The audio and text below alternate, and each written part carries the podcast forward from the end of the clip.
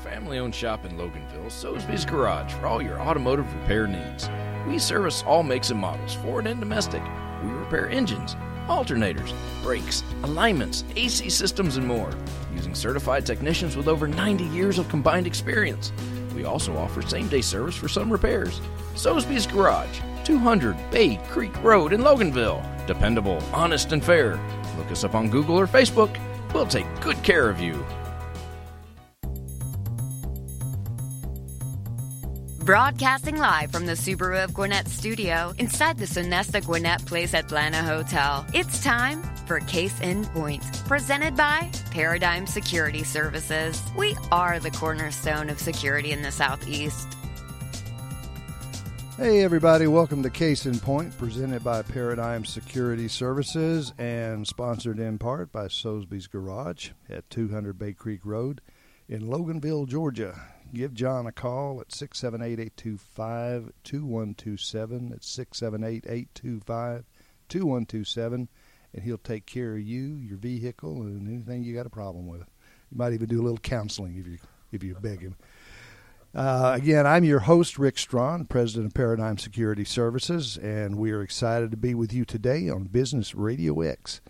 We are coming to you from the Subaru of Gwinnett studio, located in beautiful Sonesta Gwinnett Place Atlanta Hotel in Duluth, Georgia. Each week, we plan to feature businesses in the Atlanta area and people in the Atlanta area, especially those that, conser- that serve Gwinnett County. While all businesses and, and people have uh, security concerns, not all are about physical security. So we will touch on that and all related aspects of security through the course of each show. Our guest today I'm very happy to have Dr. Paul Broun. Uh, many of you know him, and he is a candidate for the 9th Congressional District, and he wants to go off to uh, to the nation's capital and take care of us. And again, again, again, yes, right? Again. That's true. You have been there before. I have. I Oh, served seven and a half years in the U.S. House of Representatives, representing the 10th Congressional District, which, by the way, had about 20% of Gwinnett County in the district at that time. So I've, I'm at home here in Gwinnett County, and I love Gwinnett County and the people here in this county, and it's a it's a wonderful place to live and to work And to play. and to play. as it is the old indeed. saying goes. Right. Well, I tell you what, I know a lot of people are familiar with it, but tell me, who is Dr. Paul Broun? We know you're a doctor because you got that title. right. Uh, uh, don't know what you're a doctor of for most people. I'm a medical doctor. I I'm a look. general practitioner. Did house calls prior to being elected to Congress uh, from 2002 to 2007. Actually, had to get Nancy Pelosi's permission to continue doing house calls when I was in Congress Wow. for four terms, um, which was fine with me. Uh, in fact, she told me, or they told me, the ethics committee, which is driven by Nancy Pelosi, she was speaker at the time, uh, that I could not make one single penny. And I have my whole medical career have said I would love to be able to serve people and not have to charge them anything. So while I was in Congress, You got to do it. I got to do that. Plus, I got back in the military during that period of time. I'm a United States Marine. Hoorah. I was, uh, yeah, hoorah. Uh, I was um, an enlisted jet engine mechanic, uh, VMF 351 out here at uh, at uh, NAS Atlanta at the time. That was in the.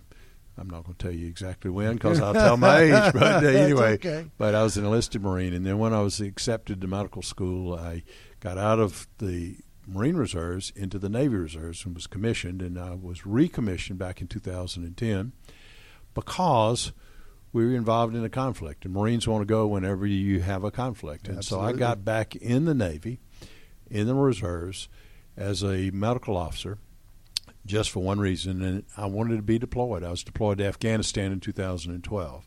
So Thank you for I'm an Afghan. service. Well, it's a pleasure and it's an honor to serve this nation, and it's an honor to wear the uniform of the military. And you were in the uh, Coast Guard Auxiliary, and I appreciate your service as well. But the um, uh, I, my God-given gift before I ever accepted Jesus Christ as Lord and Savior personally, which happened in my mid 40s, is serving, and so I'm a servant. I'm a servant at heart, and what I am doing as a doctor is serving my patients, but what I'm doing as a candidate and what I did as a congressman is to try to serve our, our nation in a different capacity. We've got to stop this out of control government. The spending is just horrendous. Republicans and Democrats alike are spending Amen. money that, that they do not have, and it has to stop. When I was in Congress, I introduced the strongest balanced budget amendment to the Constitution that any Republican has introduced. I introduced more targeted spending cuts than any other member of Congress, and I don't, I'm pretty sure nobody has matched me since then. We've got to deal with this debt that is just totally unsustainable, and eventually is going to lead to a financial collapse of this nation if we don't stop it and start dealing with this debt.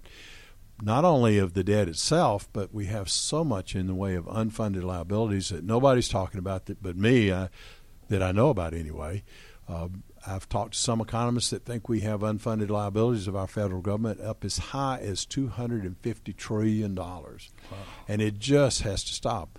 It cannot go on. And what I'm fighting for is for our grandchildren's grandchildren's future. And it's just absolutely is critical that we put this country back on the course that our founding fathers gave us in the Constitution of the United States as they intended it. You see, the Constitution is a legal document. In fact, my good friend Justice Antonin Scalia said that in uh, in rulings that it is a legal document. It does not change. It's not a living and breathing document. It's a solid foundation, and government needs to be constrained by the U.S. Constitution. And I don't see Republican, even conservative Republicans in Washington today Feeling that believe that way. They, they don't feel any constraint. They No. use the General Welfare Clause. They use the, particularly the Commerce Clause and the uh, necessary and proper or elastic clause to expand the size and scope of government. It just has to stop, Rick, and that's what I've got to do. Just like I went to Afghanistan to fight for this country, I'm going to Washington to fight for our future generations. Well, I tell you what, you'll get no argument with me out of uh, finding some way to constrain this government, because, uh, and and like you say, it's both sides. Absolutely. I mean, one side just doesn't do it quite as much as the other side, or quite as big as the other side, but it still gets done one way, you know, whether they like it or not. right. Um, let's talk a little bit about about the virus. I mean, that's that's the big thing. We're not going Right. to we're not going to stay on that the whole time. There's just too much other to talk about. But you know, 80% of our antibiotics and, and much of our medical equipment is manufactured in China. Now, I for one, that is just that's horrific that we even got ourselves into that. And it's both Republicans and Democrats that Right. got us there. I mean, it was that's basically over the last well the last multiple terms the last three presidents have really solidified it being over there as a manufacturing base Right. what are we going to do about that what are you looking at what do Well, you think Well, Rick, we've got to bring manufacturing back to America. It's just an integral part of of our economy. It has been, and it's manufacturing that has made this country great. You don't have an expansion of the economy unless you take it out of the ground, take just raw materials out of the ground, mining and energy exploration, or grow it out of the ground, farming and forestry, and then take those things and improve upon them, which means manufacturing and building that's the only thing that expand truly expands our economy. Uh, so we've got to promote policy that does those things.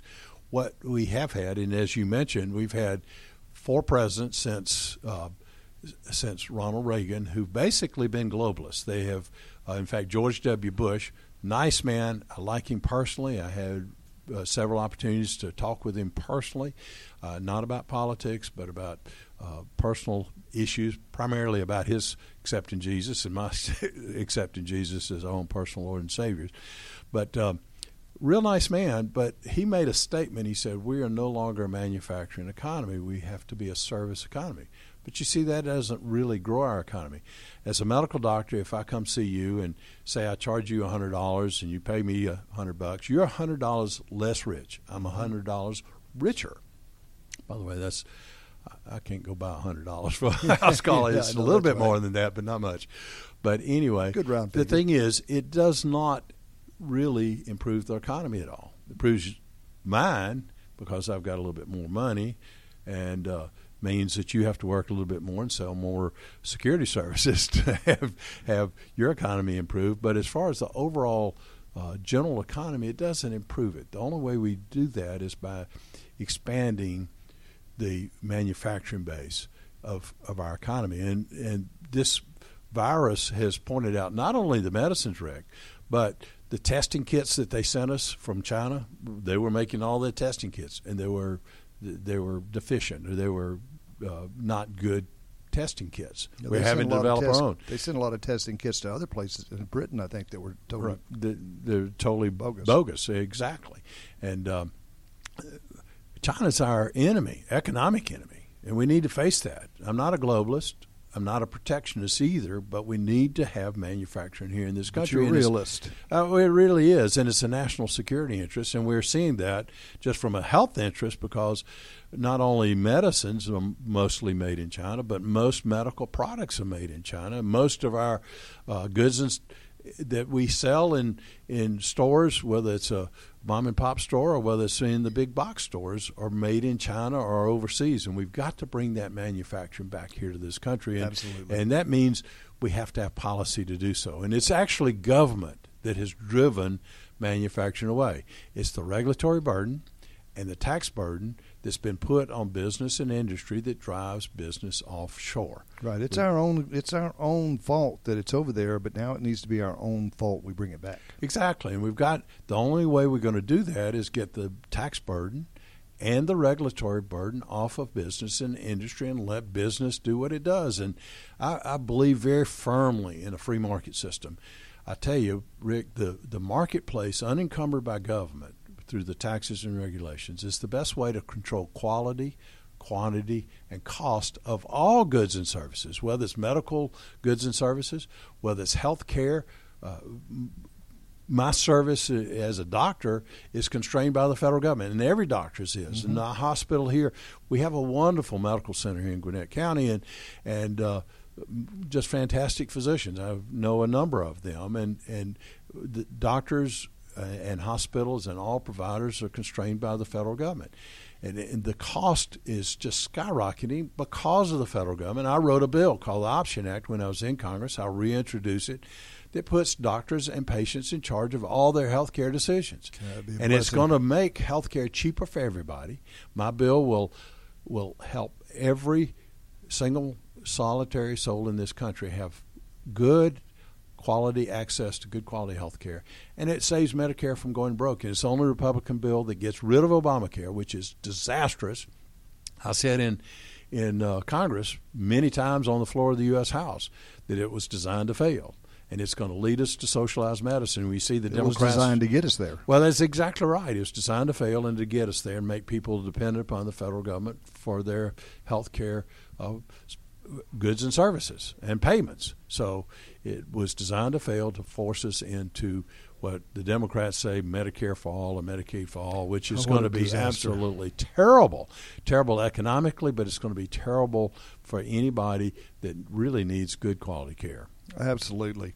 Well, I know that you know when we look at the medicine, uh, is the medicine worse than the disease in the current coronavirus crisis? How does let me ask you this: How do you think President Trump is handling this? Oh, I think he's done a fantastic job. All the liberal press are just attacking him.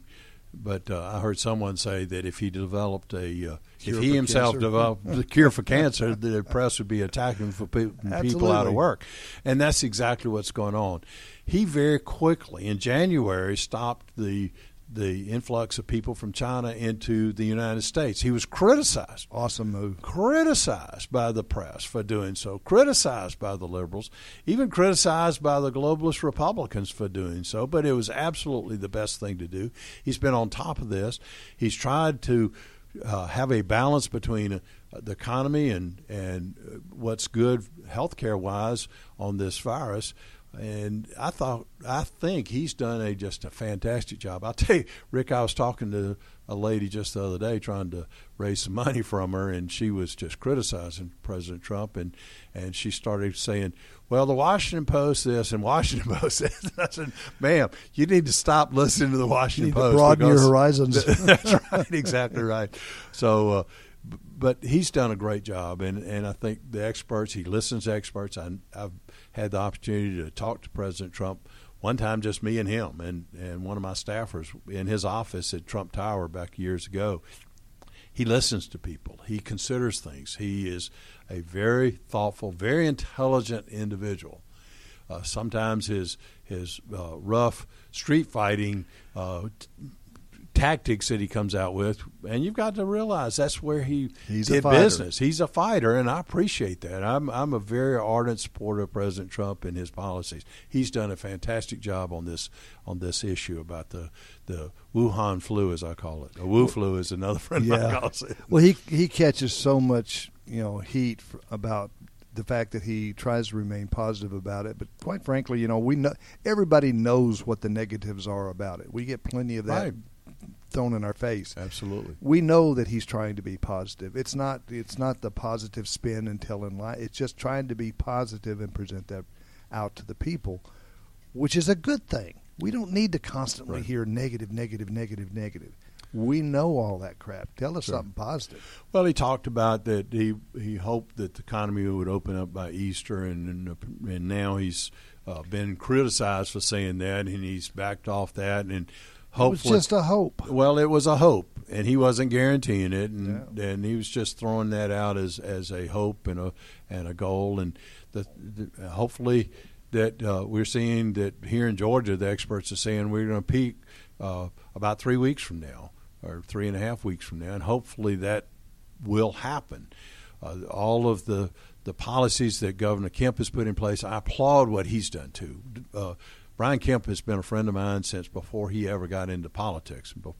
Uh, I was involved in politics at the time, fighting for Second Amendment issues. I'm an activist on Second Amendment and, and pro-life too, and I was involved in those. But I've known Brian Kemp for before he ever ran for public office, and I, I have to applaud the great job that Governor Kemp has been doing in in trying to help protect Georgians. Deal with this crisis that we have, economic crisis as well as the public health crisis. He's done a fantastic job in his team house. He's put together a wonderful team, and I have to applaud President Trump for the same thing. Both of them have been just great. And both of them are catch catch hell for it. But That's right. you know, you can't please everybody all the time. You can't really can't please everybody anytime. but there's some people that you can't please anytime, and you just have to you have to move through what you believe is the right thing to do, and that's what I've seen in both of those people. They do what they believe is right, Right. and time proves them right. Absolutely, and uh, I'm looking forward to President Trump being reelected in November. I'm, um, Absolutely. I'm looking forward to my getting elected back to the U.S. Congress and going January back to fight for business and industry. The whole time that I was in Congress, I, I, I fought to try to to stop this out of control government and stop the spending.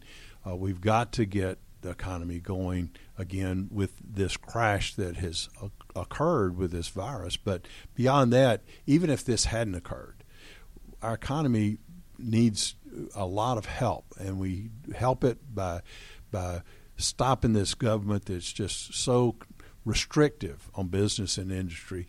We need to have good, high-paying jobs for everybody, union, non-union, everybody, and we do that by bringing manufacturing back, letting technology come to play, uh, getting the government out of the way. Let our And American ingenuity take over. Oh, absolutely, Rick, and that's what I fought for, and what I'll continue to fight for. Well, you talk about costs. How do we take uh, some of the costs of this health care? What what what can be done about the health care costs? Pass my down to it? option act. That's There the be- that's the best way to do it, and I'll reintroduce it very quickly. And and about cost on business, uh, I introduced a bill called the Jobs Act, which Jobs is an acronym for Jump Starting Our Business Sector. And what it would do is it would permanently reduce capital gains taxes, corporate taxes, and death taxes to zero, and allow all businesses to do an immediate write-off of all capital expenditures, or they could take it over a three-year period of time if they needed to do it that way as far as their taxes are concerned.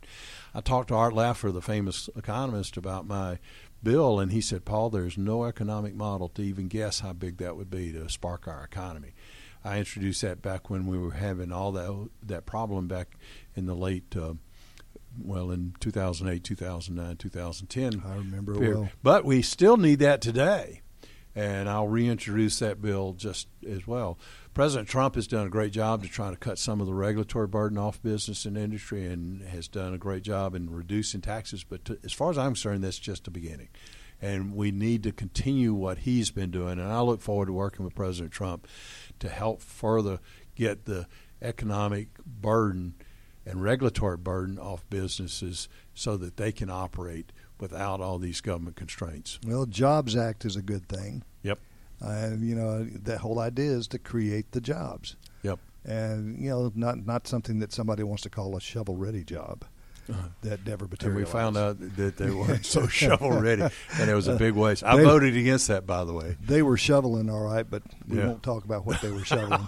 That's right. Um, you know, the Federal Reserve is playing uh, an appropriate role in the economic crisis, isn't it? Um, I don't know about that. I want to get rid of the Federal Reserve, actually, and introduced a bill to do so. was it making things better or worse? Well, I, I, it, it call, Federal Reserve was a very integral part of why we had that crash in 2008. That and Freddie and Fannie and and the And all the games being played. Well, that's right, and the Community Reinvestment Act and uh, that uh, Jimmy Carter put in place, and then uh, then Bill Clinton just uh, threw gas, Gas on on that it, fire, yeah. yeah, if, to use a trite phrase. But uh, and, and then all of the things that were put together through FDIC, and uh, it, it was just a big bubble, housing bubble that was created by government. Again, the government's the problem. It's uh, the government's the problem in health care. Government's the problem in our economy. Government's the problem uh, with with our monetary supply. Under the Constitution, the Congress is supposed to do what the federal government, what the Federal Reserve's doing. I introduced a bill that would actually pass the U.S. House. It was one that uh, my dear friend Dr. Ron Paul introduced to audit the Fed. Tweaked it a little bit. I reintroduced it. We got it passed in the U.S. House overwhelmingly, bipartisanly, 300 and some odd votes uh, passed that bill. But then uh, Harry Reid threw it in the trash can over on the Senate side. We need to have a full, transparent audit of the Federal Reserve. And then we need to get rid of the Federal Reserve and go back to money that has value behind it. I'd like to see us go back to a gold standard a silver standard, something, so that our, our dollars mean something. And uh, in, inflation does not increase the economic basis of our country. Absolutely. Back, Rick, back when the Federal Reserve was established in 1913, back then a nickel would buy what a dollar buys today.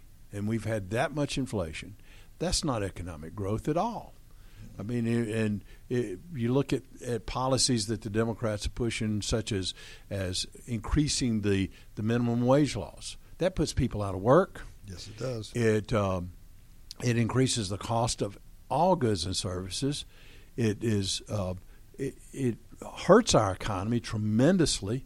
And the thing is, if you increase the minimum wage, then the price of everything goes up, and you don't get any uh, benefit from the increased money that people get. And, I mean, if a, if, if say uh, four dollars buys a gallon of milk today, and you increase the minimum wage and double it, and milk's then ten dollars a gallon, then you haven't gotten anywhere. And that's exactly what uh, what happens when you increase the minimum wage. Well, and you know, there's there's so much push and hype around it that that people forget that a minimum wage is just that. It's a minimum wage as an introductory wage, and if you're you know into the workforce, if you're sitting there and you're relying on a minimum wage as a life support system, That's not.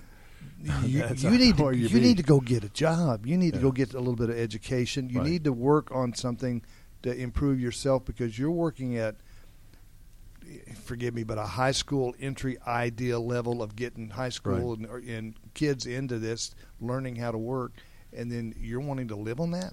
Well, the problem is what a lot of people don't realize, Rick, is that the, a lot of union uh, wages are based on minimum wage, Mhm. And so it is inflationary not only for the minimum wage earner, but it's inflationary for all uh, for all people who are working, and and it just increases the cost for everybody. I'm not, I'm very pro union, frankly, and but the, uh, what I'm not in favor of is the union violence. I'm not in favor of card check. I'm not in favor of forced unionizations, but if people want to unionize, that's great. In fact, I would like my uh, option act to be looked at by the unions because they would benefit, and the union workers, the union membership, would benefit from my option act tremendously. Uh, and I wish that they would all look at it and embrace it. The um, the the thing is, uh, we need to create good, high-paying jobs. Exactly. And the way to do that is give people the opportunity to get the education to fulfill those jobs. I'm a very, very fierce supporter of the technical education. I was on the the um, foundation board for Athens Tech in Athens, Georgia, uh, for several years, and, and my dad, who was in the Senate, really promoted technical education. We need to push that down into high school even more and more than it is being given now, so that I'd like to see people graduate from high school and be able to go get a job welding, for instance, or as a mm-hmm. medical technician. And and uh, there's no reason not to do that. So let's let's push those uh, technical education skills down into the high school so that they can graduate from high school with a technical education with an associate's degree in welding or or medical assistance or or medical technology or whatever, and and they can go to work and get a make a decent living. I know I was talking to a guy that is studying welding right now today, and he's doing MIG and TIG welding, and, and you're talking about over hundred thousand mm-hmm. dollars uh, job for somebody with a technical education. And there's a lot of them around. Oh, absolutely, and we need to we need to increase that opportunity for kids all across the board. Well, we have so much to offer here in Gwinnett County, especially because you have a lot of that beginning to work its way into it. Uh, Maxwell and a lot of other places. Right. But the whole idea is there's a lot of kids out here that don't, their desire and their abilities that they want to do are not in a four, five, six, seven, eight years worth of college. True. They they love working with their hands. They love putting their mind on what they can create with their hands. Right and doing something like the technical jobs that are about that you can train for out there that's right in there right in road. Right, yeah. yeah. Well, they could be a machinist or a carpenter or, exactly. or, or a roofer or those types of things. The thing is, Rick, though, we're going to have to get rid of the Department of Education because the Department of Education is impeding our doing those kinds of of uh, of reforms within the educational system, and I wrote the bill. I wrote a bill that's very difficult to write. It's called the Department of Education Elimination Act. Common Core's got to go. Absolutely, it's got to go. And what it's doing is it's is it's dumbing down our kids. Uh, I heard Erick Erickson talking uh, on the radio about his kid came home and they, they were learning to subtract by adding. I mean, this is crazy, and this is all part of Common Core we need to allow parents and, and teachers to be involved in directing the education of their children. We've got to pay our teachers more. They're not being paid enough today. Let's save that money that we're paying this huge bureaucracy in Washington, D.C. Let's save it here in Georgia and pay our teachers more. Let teachers teach instead of forcing them to comply with all this government regulations. Again, it's too much government instead of having to comply with a, with all this government regulation, all this government testing that's mandated by the Department of Education, let's let teachers here in Gwinnett County and all across Georgia teach what they're taught to do when they go to University of Georgia or any other college to get their degree in teaching.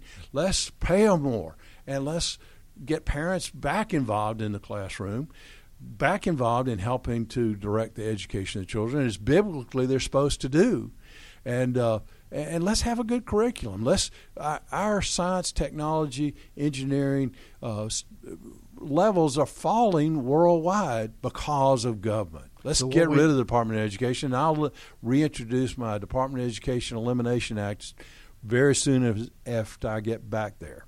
So you're saying let's try common sense instead of common core. I've oh. never heard somebody say that, but you got that right, brother. You got that right. Well, you know, and that brings you right into it. You mentioned something about spending. How do you reduce the federal spending? Well, I introduced more targeted spending cuts than any member of Congress when I was there, and I don't think anybody has uh, matched what I did when I was there. I got some of those spending cuts uh, actually put into law, but the best way to to do it is start sending power to the states or to the people as the Constitution in the Tenth Amendment demands. The Tenth Amendment says if a power is not specifically given to the federal government by the Constitution, then those rights are reserved for the states or the people. Mm-hmm. And we were doing things in Washington that the states or the people should be doing. Education is one, uh, health care is another. I want to get rid of the Department of, of Labor and Department of Commerce, and we can the things such as in the Department of Commerce, the Weather Service, that can be run by the military. We uh, FAA can be a freestanding uh, entity in itself. Uh, and, and, people ask me, well, Dr. Broun, is the FAA authorized in the Constitution? Absolutely, it is, because the Constitution authorizes postal roads. And those, I'm a pilot, and those those postal roads in the sky are the uh, things that we fly across. Uh, it's it's just federal highways in the sky, so it is authorized. So anyway, let's get rid of the Department of Education. Let's keep our transportation dollars here so we can build roads and build buildings with, uh, I mean, build bridges without without the federal government telling us how to do it and how to put these crosswalk walkers out, uh, markers out in the uh, out in the country where nobody's Nobody walking. Crosses. All, all, I mean, it's crazy, and it, it, that's just an example of the overreach of the federal government. And let's let's keep that money here. Let's let let's let uh, Governor Kemp and the General Assembly. Uh, take care of our environment. I want to get rid of the EPA. I want to get rid of the IRS too. In fact, I've been a very ardent supporter of of a national retail sales tax, a fair tax. Um, and we, I'd like to see that. Well, and, and the thing is, it's going to spur their economy tremendously if we do that, Rick. So uh, there are just so many things, and it's all really tied to the Constitution and limited government. And when I was elected to Congress in 2007, there were two of us in the U.S. House, one in the U.S. Senate, that truly believed in the Constitution as our founding fathers intended it. It's me and my dear friend, Dr. Ron Paul, and then my other good friend over in the Senate, uh, Jim DeMint from South Carolina.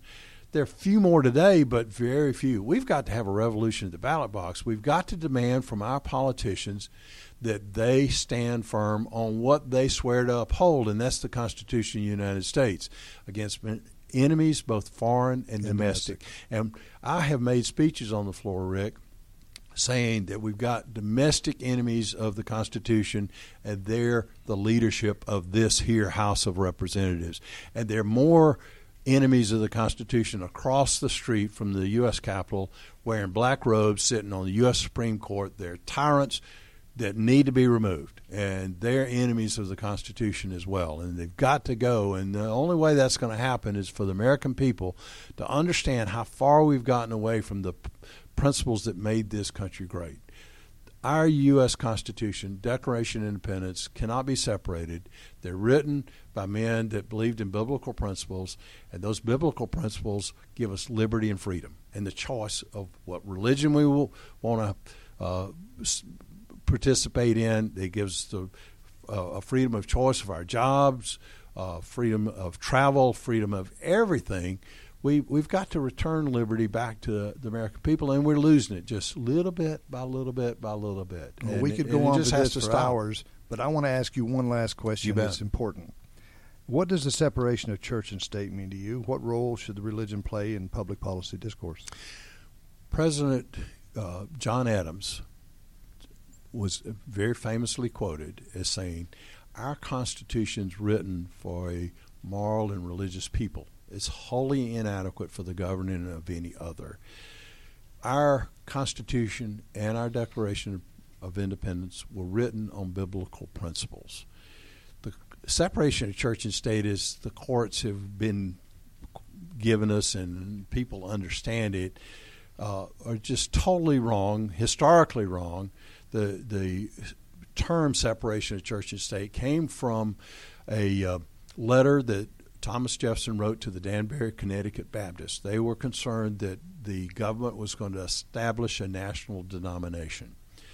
And Thomas Jefferson wrote them back and said that the Constitution prevents that from happening and used the term uh, a wall of separation. And the courts over and over again were warned, and the American people were over and over again warned by justices of the Supreme Court that if that kept being utilized, that people would think that that was part of the Constitution. It's not.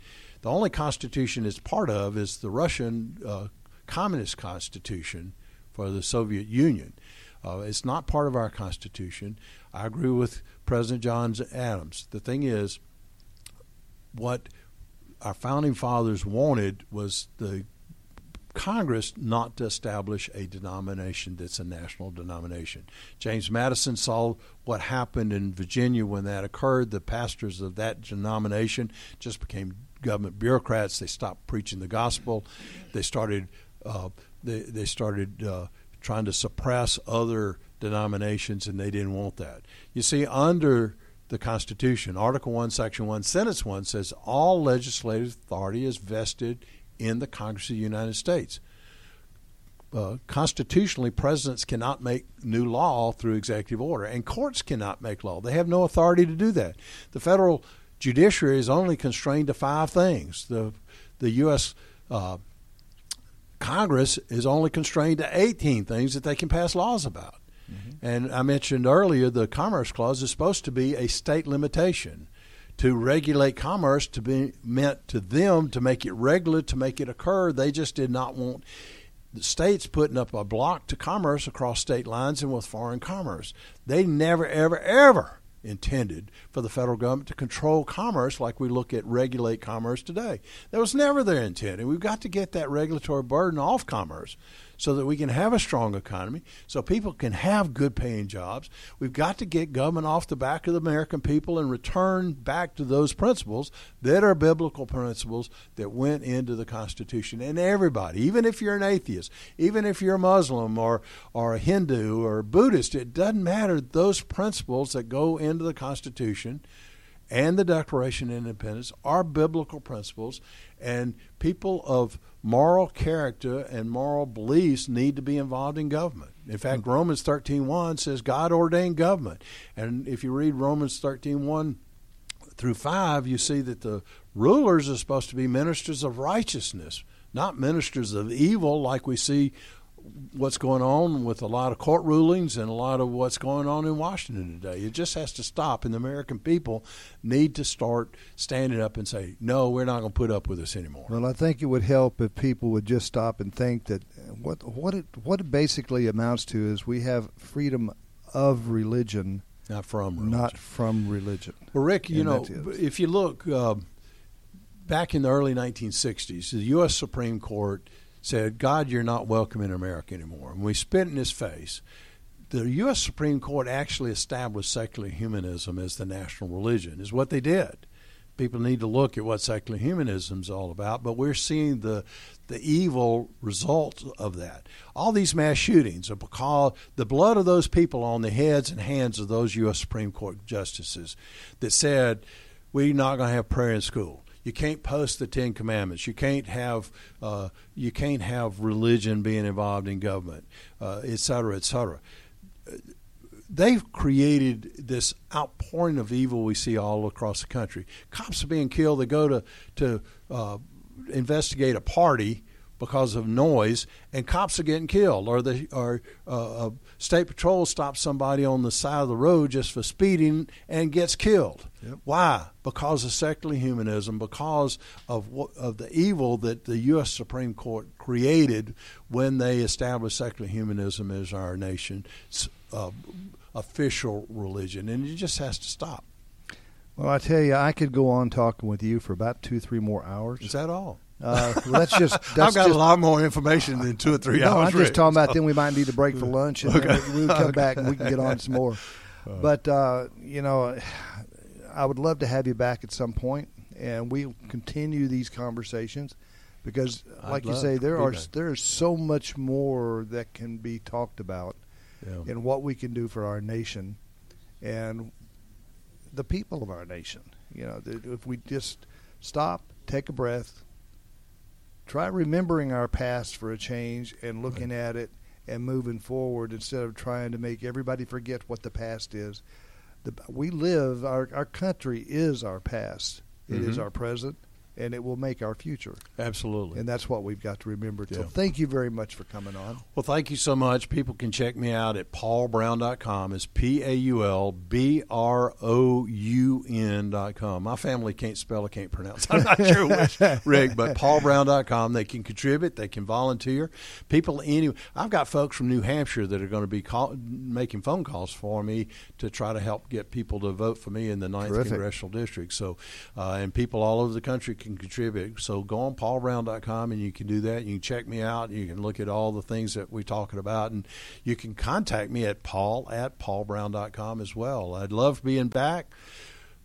Rick, we've got to have that res- revolution at ballot box. People have to stop voting for people on personality, and by that I mean uh, whether it's gender or skin color or or political party or any of the other Absolutely. personality things, and start voting for people on principle. And people need to understand how far we've gotten away from the U.S. Constitution. So I encourage people to read the Constitution and then read what our founding fathers said about it. There's a great resource that people can buy in the bookstore. It's called The Federalist Papers in Modern Language. Mar- Mary E. Webster is the editor of that. It just explains the Constitution about the legal document that it really is, that it's not a living and breathing document. You'll see that the Commerce Clause is a state limitation and it was never meant for the federal government to, to uh, control commerce like it's doing. They, our founding fathers believed in individual accountability and, and responsibility. They believed in everybody being treated equally under the law. They believed in a free market system. Those are the things I believe in, and I'm going to fight for for the people of the ninth congressional district, the people of Georgia, and the people of America. That's what I'm all about. I'm a fierce fighter for liberty, and that's exactly what I'll do when the people in the ninth district send me back to Washington. So please pray for me. Will do. Check me out, paulbroun.com, and volunteer and contribute. Or you can find him on on uh, Facebook at, at Paul Broun GA. That's right. So Thanks for that plug. Hey, anytime. well, listen, thank you for joining us on Case in Point, presented by Paradigm Security Services, and again, sponsored in part by Soesbe's Garage. Go see John, 678 825 2127. Look him up on Google or Facebook, Soesbe's Garage. That's S O E S B E apostrophe S Garage. Remember, you can join us live every Wednesday at 11:30 in the morning, or you can listen to our show anytime you want by going to businessradiox.com, clicking on the Gwinnett Studio, and then of course click on Case in Point. Join us next week at 11:30 when we will talk with business leaders about their businesses and related security issues in today's world.